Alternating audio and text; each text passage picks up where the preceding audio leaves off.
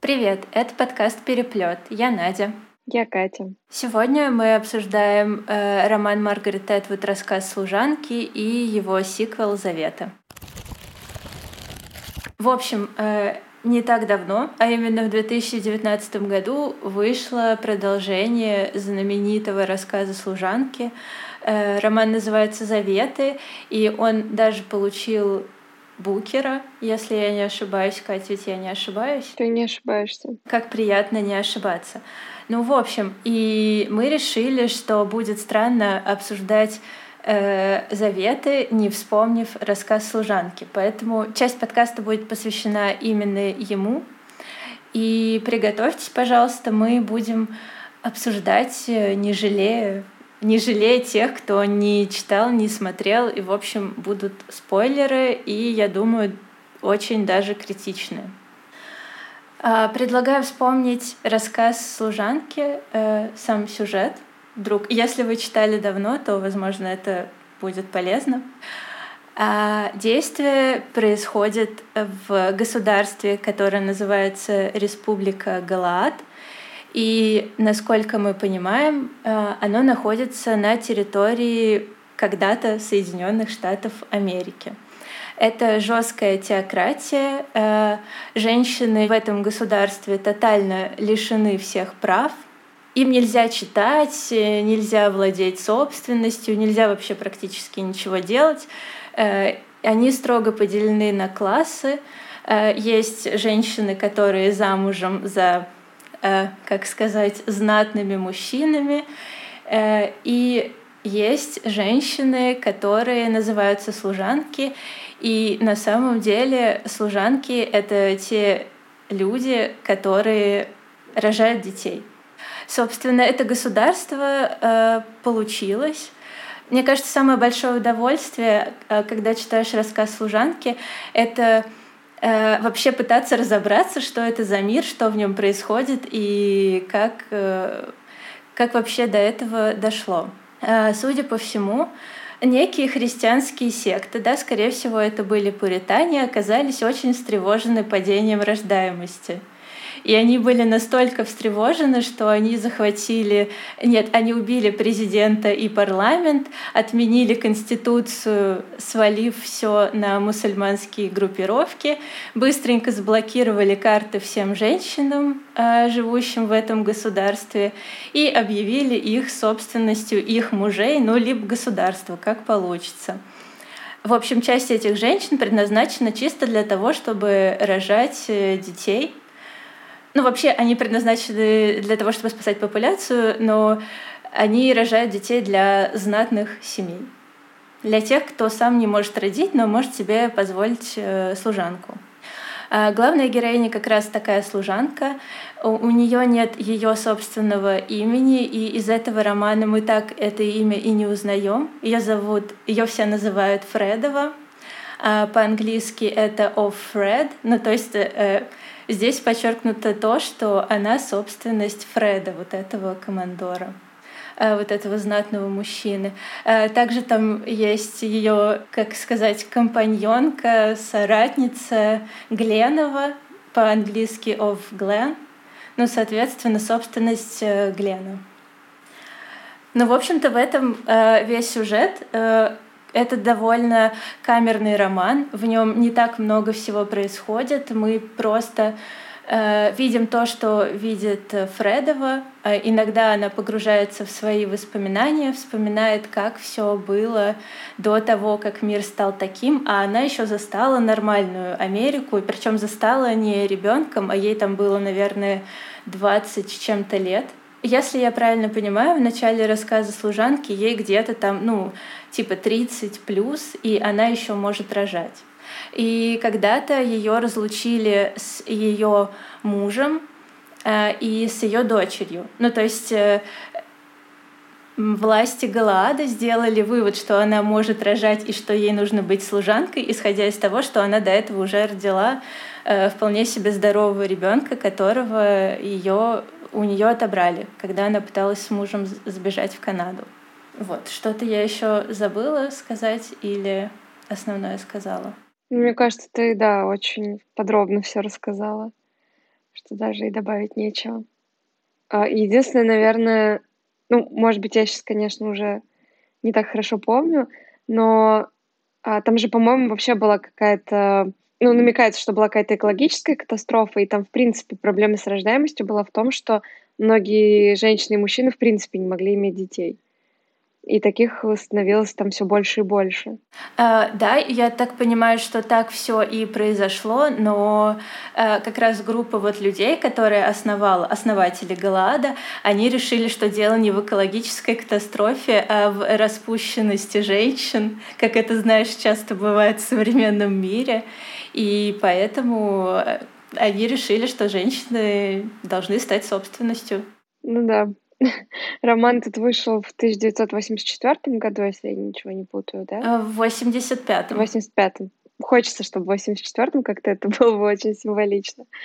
Но а, она да. начала писать в 84-м. А, ну, в общем-то, все равно символично. И была, кстати, ведь попытка его экранизации в 90-х, но она какая-то была не слишком удачная. Но буквально пару лет назад а, вышел сериал «Рассказ служанки», который, я думаю, очень многие смотрели или как минимум о нем слышали. И это дало роману какую-то новую жизнь и новую волну популярности. Знаешь, рассказ служанки, если я правильно помню, вышел в 2017 году, и этот год также ознаменован тем, что э, как сейчас так можно сказать, что Трамп пришел к власти. Он стал президентом Соединенных Штатов в январе как раз. Вот. И тут, соответственно, очень удачно вышел этот сериал, поскольку, э, как сказала сама писательница Маргарет Эдвуд, э, мы стали только ближе к Гладу, и вот Соединенные Штаты ближе всех, по ее мнению, э, подошли. Ну, соответственно, что я хотела сказать? А, я хотела сказать, что Трамп приближает нас к Гладу. Ну, не нас, а скорее население Соединенных Штатов Америки. А, мне очень понравилась история. А, в одном штате были слушания, посвященные запрету абортов очередному. Ну, у них там от штата к штату разнятся ведь законы, касающиеся абортов. И, в общем-то, там опять было, были споры о том, запретить, разрешить. И на это слушание пришли девушки в костюмах служанок из сериала. И, по-моему, это была очень красивая акция, потому что они ничего не говорили, они просто пришли и с самим своим обликом э, высказали свою позицию. И это очень круто. Ну, это действительно очень красиво. А, да, я еще видела фотографию девушки с плакатом э, «Make Handmaid's Tale Fiction Again». Ну, вроде как э, «Сделайте рассказ служанки снова вымыслом». Да, это забавно, но грустно. Ну и, в общем-то, в 2019 году, как мы уже упомянули, вышло продолжение рассказа служанки «Роман Заветы», который рассказывает нам о трех героинях. Первая героиня — это тетка Лидия, которую мы видели в рассказе служанки. Вторая героиня — девочка Агнес, которая растет в семье командора — достаточно влиятельного. И третья наша героиня — это девушка по имени... Так, я забыла. Спасай меня. Э, в русском переводе ее зовут Лили, но на самом деле ее зовут Дейзи. Да, спасибо. В общем, третья наша героиня — это девушка Лилия, которая живет в Канаде. А в рассказе служанки как раз мы узнаем, что в Канаде есть некое сопротивление, которое помогает женщинам в Галааде, помогает им бежать и вообще всячески старается этот режим порушить. И, в общем, она, наша третья героиня Лилия, живет в семье э, людей, которые на это тайное общество подпольное, в общем-то, работает. Каждый из этих героев пишет э, тоже записки, да, как в случае с рассказом служанки. Здесь у нас три истории от лица героинь непосредственно — так, что еще сказать? Мне кажется, стоит сказать, что все эти героини так или иначе, и это жесткий спойлер, а, оказываются связаны с Фредовой из рассказа служанки. Да, так и есть. И, в общем-то, эта история на самом деле ответ на вопрос, который Эдвуд задавали огромное количество раз после написания рассказа служанки, это вопрос, как же пал Галаад, то есть э, что, что его разрушило. На самом деле, я должна сказать, что мне этот вопрос кажется странным после рассказа служанки, потому что для меня после этого романа было понятно, как все-таки пал Галаад. Мне не нужно было дополнительного объяснения, если честно.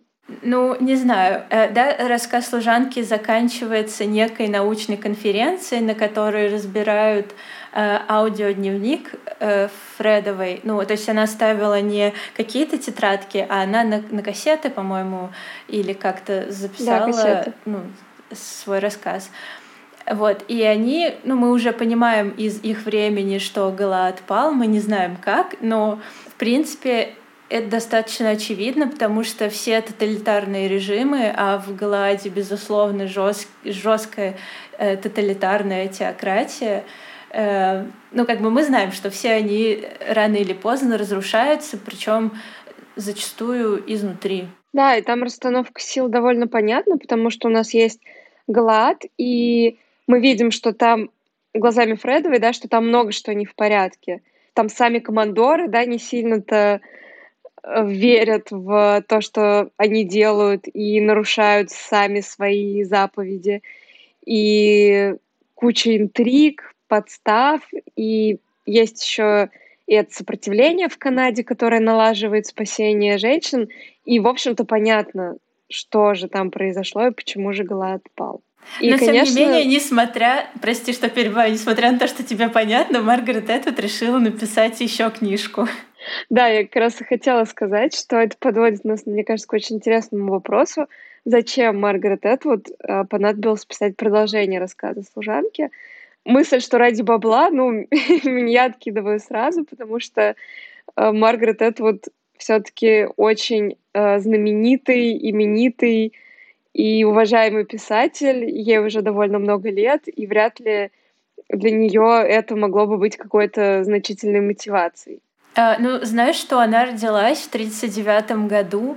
Ей сейчас сколько? Я не умею считать, простите, 80 плюс лет. Э, и как бы она сама говорила в интервью, что ей, ну, у нее на роман уходит 4 э, года, и ей не так много осталось. И, может быть, там это либо ее последняя, либо одна из, ну, там, двух последних книг. Хотя я надеюсь, что она напишет там еще, ну, побольше. Э, я думаю, что ее время очень ценно. Ну, если она решила написать э, продолжение рассказа служанки, то это, ну, то на это должны быть какие-то очень веские причины. Да, я согласна. И э, она сама вообще говорит действительно о том, что ее побудило написанию именно то, что ей задавали вот этот вопрос, да, как же Пал Галат, как же, как же там все произошло. Но мне кажется, что причины несколько глубже, и мне кажется, достаточно продуктивно рассуждать об этом, опираясь на одну теорию, которая не моя. Я ее прочитала в одной из рецензий о том, что сейчас немножко... То есть было написано довольно много разных антиутопий, и вообще в целом, да, антиутопия — это жанр такой довольно депрессивный, и, как правило, там все заканчивается либо ничем, либо гибелью героя, либо мы просто понимаем, что герой погибнет, и ничего у него не вышло. И рассказ служанки, в принципе, заканчивался примерно так же, да, то есть он обрывается на том, что э, Фредову берут под стражу, и мы не знаем, что будет с ней дальше, выживет она или нет. Но сейчас э, немножко поменялось время, пришла эпоха Мету, когда многие рассказали о каких-то ужасных происшествиях, которые с ними были — и наступил момент, когда люди, которые вели себя неподобающим образом, должны были быть наказаны. И должно было быть какое-то торжество справедливости. И в этом ключе роман э, э, Заветы очень здорово сюда вписывается, потому что он очень оптимистичный и дает нам хороший конец, и в том числе и для Фредовой, э, героини рассказа служанки. Мне нравится эта теория, и я согласна с тем, что не то чтобы хэппи-энд, но какой-то позитивный конец. Что-то позитивное — это как сказать, требование времени. И я, ну, я чувствую сама в себе, что у меня тоже есть такой запрос. Ну, то есть я, я люблю, чтобы все было доведено до конца, разложено по полочкам, и чтобы мне было, в общем, понятно, что произошло. И на самом деле я но я вот уже в эпоху Мету читала рассказ «Служанки». Я, ну, буквально несколько недель назад его в первый раз прочитала. И я даже, если честно, не смотря сериал и не зная, что будет в «Заветах», я прочитала финал как оптимистичный. Потому что э, перед тем, как Фредова, ну, там ее повели в эту машину, э, ну, ей вот этот водитель, Ник, сказал, что, типа, мой день, ну, это кодовое слово вот этого движения сопротивления, и я была уверена, что она садится не к какой-то полиции Глада, а именно к представителям этой подпольной организации. Я была уверена, что рассказ служанки закончился хорошо. Единственное, что мне не понравилось в концовке, это и вот если помнишь, там вот этот э, консилиум или, не знаю, вот это заседание научное, и они разбирают э, дневник ее и рассуждают, правда это или нет. И самый главный ученый, который ну, рассказывает, что там было, он говорит о том, что мы здесь не чтобы судить, типа а просто, просто чтобы изучить, без осуждения. И я такая, в смысле? Типа, ты сейчас не собираешься осуждать то, что делалось, то, что творилось в Галааде. Еще он там постоянно какие-то шуточки отпускал по поводу э, по поводу жителей Галада и их обычаи, и по поводу того, что с главной героиней происходило, что я вообще считала абсолютно inappropriate. Э, ну, в общем, и мне казалось очень странной эта концепция, типа, как это мы не будем осуждать? Это, типа, мы, например, смотрим, ну, не знаю, самый ленивый пример э, для интернет-спора, типа, мы смотрим на нацистскую Германию и такие, ну, мы не будем осуждать, мы просто посмотрим, как так произошло. Сейчас так уже невозможно. Ты не можешь э, смотреть на какие-то события и не оценивать их э, с этической точки зрения, не давать им оценку, не думать, э, что ты можешь сделать, э, чтобы этого не повторилось. И, ну, например, заветы, по-моему, заканчиваются вот этим научным сборищем. Я не знаю, что у меня сегодня с подбором слов. Я забываю самые элементарные слова. Вам придется просто с этим смириться, потому что я ничего не могу сделать. И Э, там этот ученый говорит абсолютно по-другому, но с большим уважением и даже извиняется за свои шуточки из предыдущей части. Я просто прочитала рассказ служанки все-таки как довольно пессимистичную книгу, и финал как раз э, с этим вот симпозиумом, он тоже довольно пессимистичный, потому что он говорит нам о том, что да, голода нет, но общество не то чтобы стало каким-то сильно приятным. То есть оно другое, но оно все также довольно цинично, что ли. Ну, не знаю, какое-то оно не самое приятное. А в заветах, да, кажется, что и в этом обществе какие-то сдвиги происходят, и, в общем-то, все мы идем к какому-то светлому будущему. Uh, ну да, ну слушай, может быть, вот этот парень, который цинично шутил про дневники Фредовой, а потом прочитал там э, дневник тетки Лидии, дневники всех остальных, может быть, они э, изменили его к лучшему, его восприятие. Он почувствовал себя новым человеком, пережил катарсис. Мне кажется классным э, постоянно сравнивать э, заветы и рассказ служанки, но в том числе Например, э, в рассказе служанки у нас была одна героиня с одной точкой зрения, и, ну, и мир, соответственно, был очень э, ограниченный. А в заветах у нас три героини, они все абсолютно разные, ну, по крайней мере, в начале книги. И мы видим Галаад ну, с разных сторон. И даже мы видим чуть-чуть из-за того, что э, Лилия живет в Канаде, мы даже видим шире мир, мы видим, как э, во внешнем мире относится к Галаду, что, э, в принципе, многие осуждают эту политику, что мир не смирился с тем, ну вот с вот этой системой тоталитарной, в которой предпочитают жить э, жители Галада, жить жители. Я просто молодец.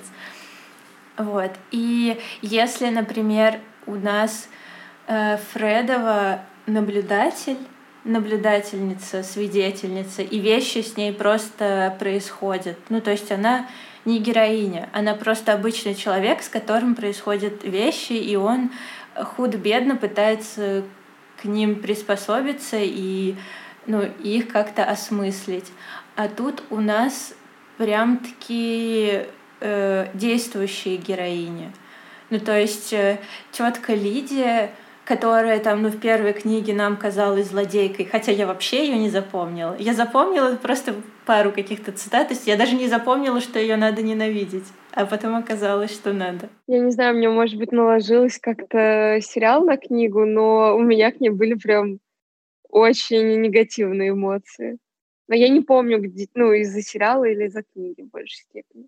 Мне кажется, из-за сериала. Я даже читала, что э, ну, в сериале она такая, типа, больше злодейка из комиксов, и что у нее какая-то сомнительная мотивация. То есть, типа, возможно, она злая, потому что ее мужчина бросил, или что-то такое. Ну, а на самом деле она, как сказать, survivor. Она выжила, просто она таким образом пыталась выжить. Но она действует, она пытается э, наводить свои порядки, она меняет Галаад, она договаривается с вот этими сыны Иакова, вот эта организация, которая создала Галаад, она договаривается с ними, что у нее будет э, свое пространство, что она будет воспитывать там женщин, но они не имеют права к ней соваться. Но это я все к тому, что она деятель. И обе девочки э, тоже так или иначе действуют, борются за то, что они думают правильно, в отличие от э, Фредовой. я так понимаю, что она в сериале-то в итоге стала символом сопротивления, слойкой пересмешницы и э, Жанной Дарк и вот этим всем, а в книге она просто свидетельница происходящего, достаточно пассивная. Вот мне кажется, уже в этом какой-то оптимизм. Ну да, возможно, что да, люди переходят от наблюдения действительно к каким-то решительным действиям.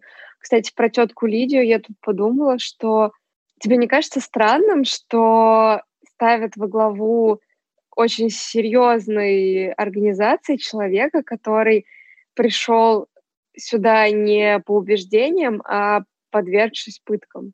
Нет, мне не кажется. Ну, то есть мы же узнаем, что тетка Лидия, в общем-то, не была никакой убежденной христианкой, да, или там не принадлежала никакой секте. Она была обычной женщиной, которую так же, как и всех, лишили э, денег и всего прочего, и пытками, в общем-то, склонили на... Ну, ее пытали и предложили в итоге ей либо сотрудничать, либо умереть. Мне кажется, это странно. А мне не кажется. Я думаю, что слуги режима именно так и появляются. Ну, то есть это максимально запуганные, запытанные люди, которым сначала показали дно, а потом такие. Но на самом деле ты можешь так и не страдать. Тебе всего лишь нужно. А, но она же там проходит очень большие испытания. И она в том числе получает э, ружье, чтобы застрелить э, часть женщин, которые там, ну, были какими-то интеллектуалами, судьями, юристами. Ну, то есть она очень серьезные испытания проходит. И она выбирает их пройти, потому что многие женщины отказывались, либо сами были казнены, либо там из этих ружей застреливали. Блин, я, я не понимаю, правильно ли я слова говорю или нет. Короче, Некоторые не соглашались, а она согласилась. И то есть она уже так далеко зашла, что из нее точно могла бы получиться, по крайней мере, до какой-то степени слуга режима хорошая. А потом ее можно было бы репрессировать. Ну, как происходило тоже со многими, да, даже вот э, с командором Фредовой, из рассказа служанки это произошло. Он вроде там был одним из основателей или какой-то очень значимой личностью, а потом все равно система по нему прокатилась. И я думаю, нет ничего такого страшного в том, чтобы сначала пытать человека, потом заставить его работать на систему, а потом уж, если что-то пойдет не так, просто убьешь его. Какие проблемы? Ну, не знаю, мне это показалось не совсем правдоподобным, потому что все-таки понятно, что любой, э, любую тоталитарную систему держит страх, и людей, безусловно, приближенных там тоже и запугивали, еще что-то. Но все-таки изначально мне кажется, что люди идут на такие вещи ради идеи, а не вот по таким причинам.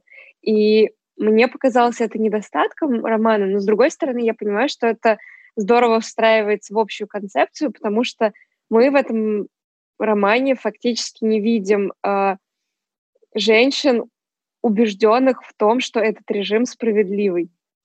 То есть мы так или иначе понимаем, что все участницы, скажем так, этого романа, да, они либо э, сочувствуют друг другу, либо они вообще абсолютно не верят в это все и просто либо обязаны подчиняться, либо не подчиняются, либо как-то исподволь пытаются разрушить эту систему. То есть абсолютно нет героев, героинь, которые бы были за этот режим и считали бы его справедливым и правильным. И это как раз тоже, наверное, работает на идею какого-то позитивного, скажем так, изменения и вообще в целом позитивного звучания и позитивного финала в итоге. Mm, а как же вот эта подружка, которая у Агнес в школе была, которая в итоге вышла за командора Джада? Она же вполне была встроена в систему, она мечтала о том, как она выйдет замуж, как у нее будет большой дом, а другие тетки. Так в том-то и дело, что вот ее подружка, она не хотела выйти замуж, потому что это служение, да, как считали вот жены условно, да, что это какая-то честь, а именно потому, что она была довольно тщеславной, ей хотелось статуса, ей хотелось каких-то привилегий, а вовсе это не было э, подчинение вот правилам существующим и какого-то понимания вот этого служения. А тетки, в общем-то, мы понимаем, что все тетки прошли такой же путь, как прошла сама тетка Лидия, и они тоже все боялись, они готовы были друг другу подставлять, и, ну, то есть тоже кажется, что они не были убежденными какими-то сторонницами режима. Скорее, их тоже держал только страх.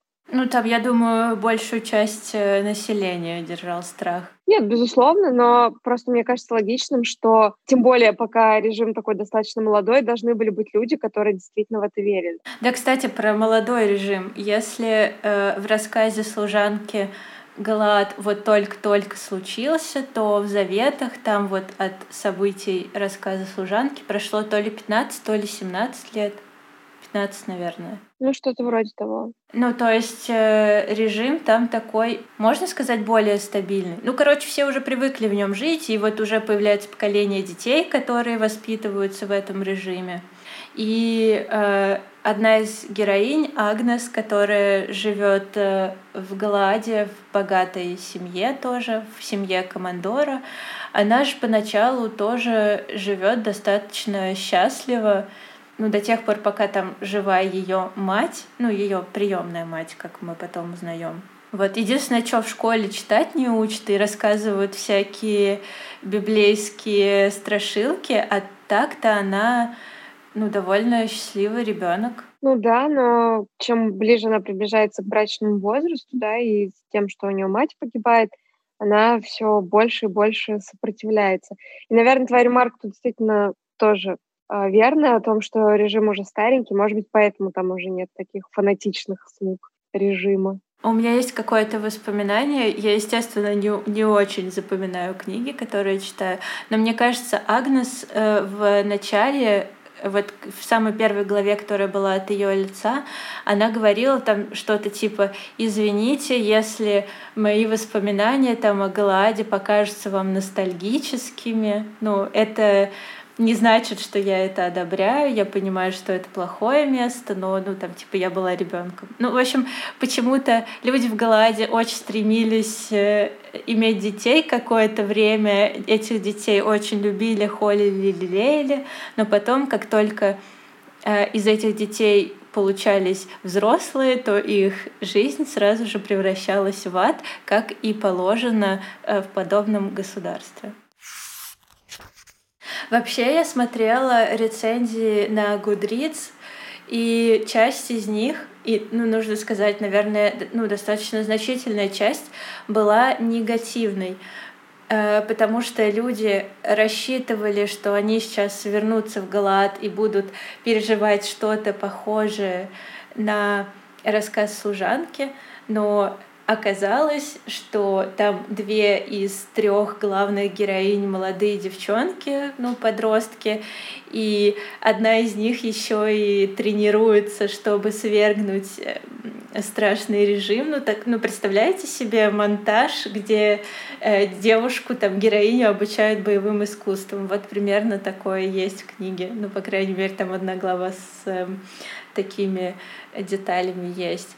В общем, очень похоже на Янка Далт, и для многих это стало э, довольно большим недостатком. В общем, многие оказались разочарованы именно из-за этого. Как ты относишься вот э, к Янке Эдалту конкретно в этой книге? А я просто, мне кажется, понимаю, зачем он нужен, потому что, э, как мне показалось, наверное, тоже это исходя из самой идеи романа, из его сюжета. Идея, мне кажется, в том, что будущее за молодыми, да, и что действительно же, наверное, рассказ служанки оказался даже, наверное, важнее и нужнее поколению современных молодых женщин, чем поколению вот, молодых женщин в 85 году.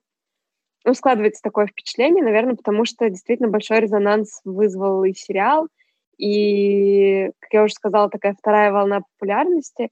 И мне кажется, что эту писала этот роман как раз с мыслью о том, что она передает этот мир, да, как мы уже говорили, она не молода, и она передает этот э, мир и его судьбу именно молодым женщинам, молодым девушкам. И, наверное, ну, не мог быть роман написан по-другому если он нацелен на действительно такую юную аудиторию. Я согласна. Э, Еще я должна отметить, ну, мы уже два раза, по крайней мере, подчеркнули возраст Маргарет Этвуд, и мне кажется, в этом возрасте у нее отлично получается писать от лица девочек-подростков, и вообще Маргарет Этвуд э, современнее и, ну, не знаю, более гибка в мышлении, чем, не знаю, многие 30-летние, там, чем многие 25-летние. Я абсолютно с тобой согласна. И вообще стоит сказать, что роман написан прекрасно, и история тебя не отпускает, ты действительно за ней следишь. Но я понимаю разочарование людей тоже, потому что все-таки очень сильно отличается этот роман от рассказа служанки, потому что даже из-за того, да, что мы с тобой с чего начали, про действующих и пассивных героинь, героиня рассказа служанки, она, как ты верно сказала, наблюдает, и она очень много переживает все происходящее. Она, ну, меня, например, поразило, что она была очень эмпатична к другим людям. Мне очень запомнилась сцена, когда происходит э, вот этот, как это называется, я забыла у них, когда секс между командором и служанкой. Там же какое-то название для этого было. Крипи секс, э, ритуализированное изнасилование. Ну, да, вот оно как-то называлось по-гладски, я не помню. Но если ты помнишь, в этой сцене Фредова думает еще и о жене, которая присутствует при этом всем, и она ей сопереживает. И мне кажется, это в этом была тоже сила романа, что Фредова очень рефлексирующий персонаж, да, который очень много думает, видит, подмечает. А в «Заветах», конечно, героини совсем другие, и там больше гораздо уделено внимание действию, нежели какому-то раздумью о том, что происходит вокруг. Поэтому я понимаю, что многие поклонники романа были несколько фрустрированы. Ну да, ну мне кажется, конечно, что все равно, как великое произведение, мы скорее запомним рассказ служанки, а заветы, наверное, будут просто небольшой строчечкой, ну или там абзацем в огромной научной работе, посвященной э, рассказу служанки. Но в рассказе служанки ведь и фокус был, ну вот именно что Фредова э, была свидетельницей. Она была свидетельницей чего, да? Эдвуд ничего не выдумывала. Несмотря на то, что ей дали премию э, как научно-фантастической книги, я про премию Артура Кларка, она сама говорила, что это speculative fiction, э, и что она ничего не выдумывала. Ну, то есть все ужасные вещи, которые происходили на страницах книги, они все происходили в действительности, да, и если подумать, они до сих пор происходят, да, там, э, не знаю, убийства, публичные казни несогласных, э, что там еще? Э, Преследование э... гомосексуалистов. А, я не знаю, почему я так споткнулась на слове гомосексуалисты. не знаю, это случайность. А, и даже контроль репродуктивной функции да, женщин же тоже эта тема, к сожалению, сейчас все еще актуальна. Даже в Китае же вот эта политика одного ребенка была отменена вообще буквально недавно. Я, кстати, была в шоке. Я думала, что это уже очень давно осталось далеко позади, но это не так. Действительно, там применялись разные методы для контроля рождаемости, и большинство из них были направлены именно против женщин, и какие-то насильственные методы были против женщин. Ну да. К сожалению, да, это реальность, в которой мы живем, и, наверное, поэтому рассказ служанки такой страшный, что нам легко в это поверить, потому что мы видим это вокруг. Ну, блин, еще так обидно, что наше общество так медленно развивается. Вот э, феминистки в Америке отвоевали права на репродуктивные права в 73-м. И когда там в 80-е, да, там в начале 84-м, там что-то такое, Рональд Рейган попытался их а, отобрать обратно. И тогда у этого, вот, собственно, бомбануло, и она решила написать. И что мы видим в 2020-м, там, 2019-м, 2017 году? Ничего не изменилось. Кто-то до сих пор пытается запретить делать аборты и все такое. Что вообще, что с нами происходит? Да, это страшные вещи. Я тоже немножко погрузилась в эту тему и читала, например, ну, во многих странах э, наступали моменты, когда правительство чувствовало в себе право и необходимость вмешаться в контроль рождаемости, скажем так. То есть где-то, по-моему, это было в Иране, когда у них был, э, была такая демографическая яма, а, там тоже, в общем-то, искусственно повышали рождаемость на государственном уровне, там понизили возраст согласия, а, с которого, ну, в общем, это возраст, с которого девушки имели право вступать в брак, то есть там давали буквально совсем молодых э, юных девушек замуж. А, там у неимоверно дорого стоили противозачаточные средства, то есть их вообще мало кто мог себе позволить. Ну, то есть такими жуткими и ну, просто ужасными мерами правительство пыталось вмешаться в репродукцию. И, ну, поэтому, да, это никакая, никакой не вымысел.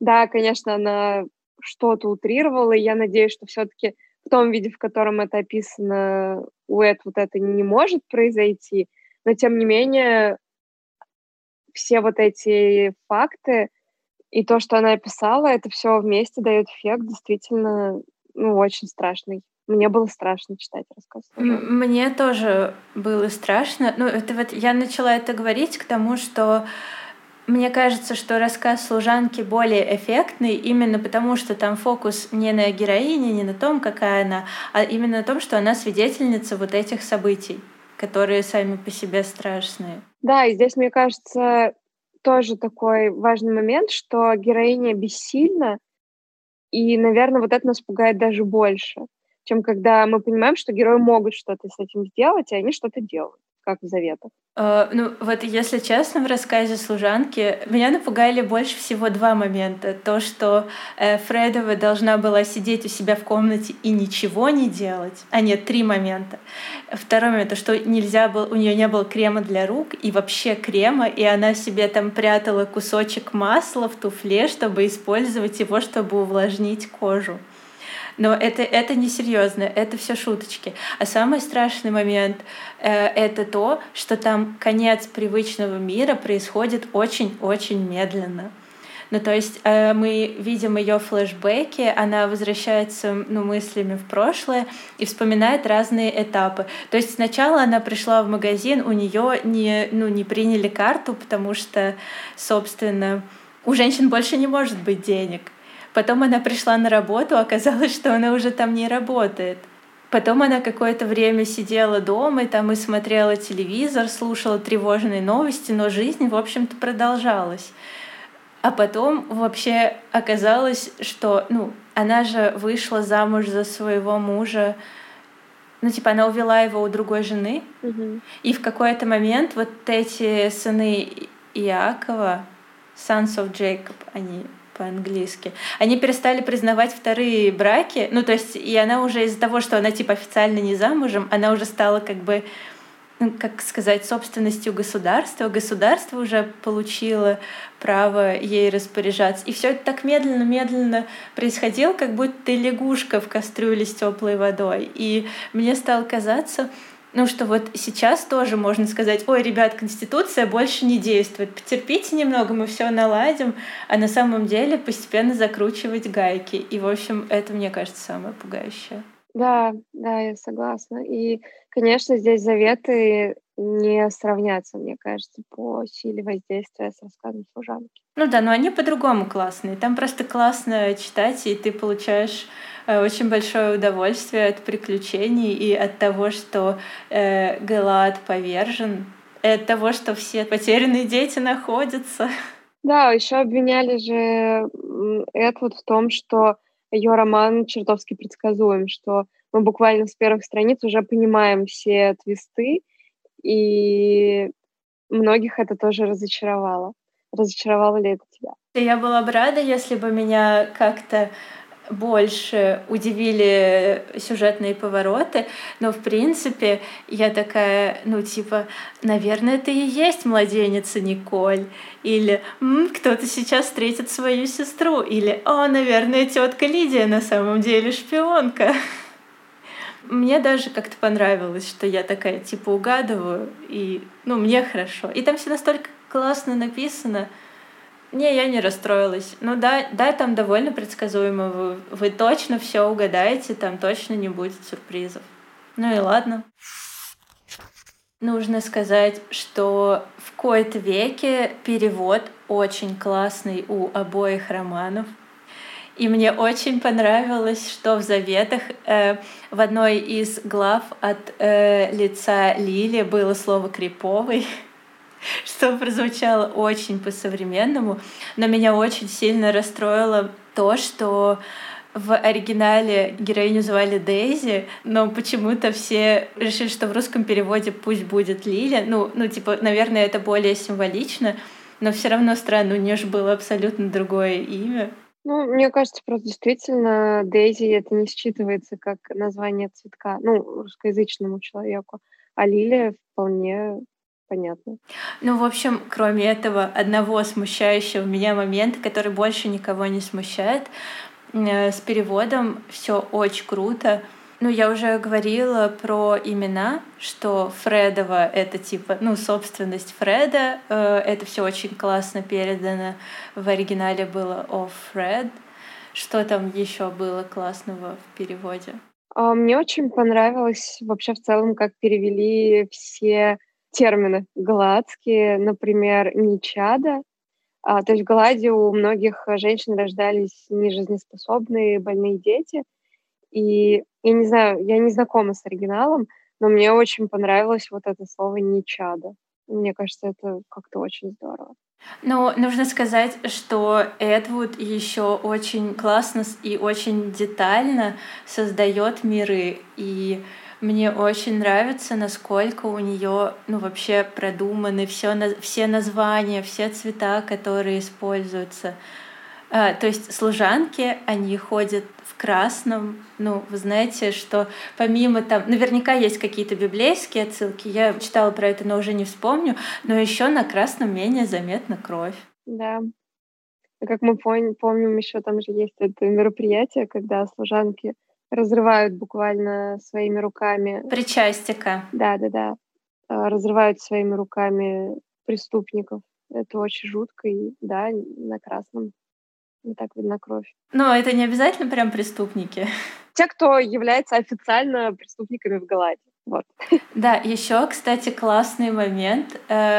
То, что как, как вообще человек может сбежать из голода. Он сбегает, ну, как женщина может сбежать, да, обычно женщины это делают, по подземной женской дороге. Это референс к подземной железной дороге, и она подземная не буквально, это метафора. Это организация из сочувствующих людей, которые помогали э, ну, беглым рабам с юга э, попасть либо на север, либо в Канаду. Ну, подземная женская дорога, мне кажется, классный референс, классно придумано. Да, да. Ну, как мы уже и говорили, что это вот отсылает нас к каким-то уже существовавшим событиям, практикам. Э, ну, я говорила, что э, Галат — это теократия, да, то есть там в центре религия, и ее создали, собственно, религиозные фанатики. Э, Маргарет Этвуд вдохновлялась пуританами, которых многие считают бедными, несчастными, гонимыми, там, что они перебрались из Старого Света в Новый, потому что их там не принимали. Но на самом деле многие, ну я, естественно, не, пыта, не пытаюсь сказать, что они все злодеи, там и Эдвуд тоже не пыталась э, такое сказать, но многие их лидеры как раз были сторонниками вот создания именно такого государства. Ну и вспомним, что они, собственно, заправляли охотой на ведьм в Америке. Я вот могу сейчас ошибаться, э, но, по-моему, Эдвуд посвятила книгу полуповешенной Мэри, которая, возможно, даже ее родственница или не родственница. Да, она, ну, я не знаю, насколько это подтвержденный факт, но вроде как считается, да, что она потомок вот этой женщины. Ой, это очень страшная история про то, как э, женщину назвали ведьмой и решили повесить, но не получилось. Она провисела всю ночь и не умерла, потом ее сняли и отпустили. Да, это, да все эти истории про охоту на ведьм, они очень жуткие. И да, опять же, возвращаясь к отношению к женщине, там же тоже как раз была вот эта... Э, в заветах это очень показательно, потому что мы видим воспитание молодой маленькой Агнес, и там постоянно звучит эта мысль, что женщины просто своим существованием уже совершают грех фактически, да, что они одним своим видом способны э, мужчин э, сбивать, что называется, с праведного пути, и что все они вот просто прям сосуд греха и ничто иное. И это, в принципе, как раз риторика же охотников за ведьм в том числе. Ну да, но я вообще хотела это сказать к тому, э, ну, в книге, да, там используется библейская терминология, да, там э, сыны Иакова и Изавель, это вот, э, как сказать, это женщины, которые по-английски Jezebels, они проститутки, ну, то есть по факту. Это женщины, которые не подошли больше никуда. И э, так всякие командоры э, ну, выпускают пар. Э, значит, ну, само название Галаад — это же тоже место да. э, в Израиле, в древнем Израиле, сейчас вроде на территории какого-то другого государства.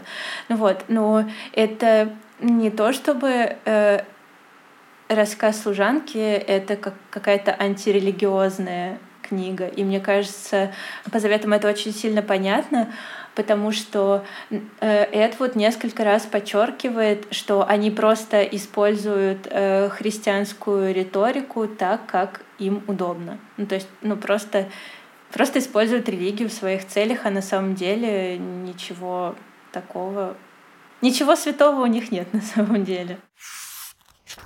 Давай заканчивать подводить итоги. Давай. Я могу сказать, что книга мне все-таки понравилась, но я согласна, что это не какое-то, наверное, знаковое произведение, и вряд ли у меня оно в памяти задержится надолго, и вряд ли оно станет таким же выдающимся, как рассказ служанки. Я соглашусь с тобой. Мне, ну, мне на самом деле очень понравилось, потому что я люблю динамичные, хорошо написанные книжки э, с классными идеями и про girl power, поэтому ну, мне, мне очень понравилось.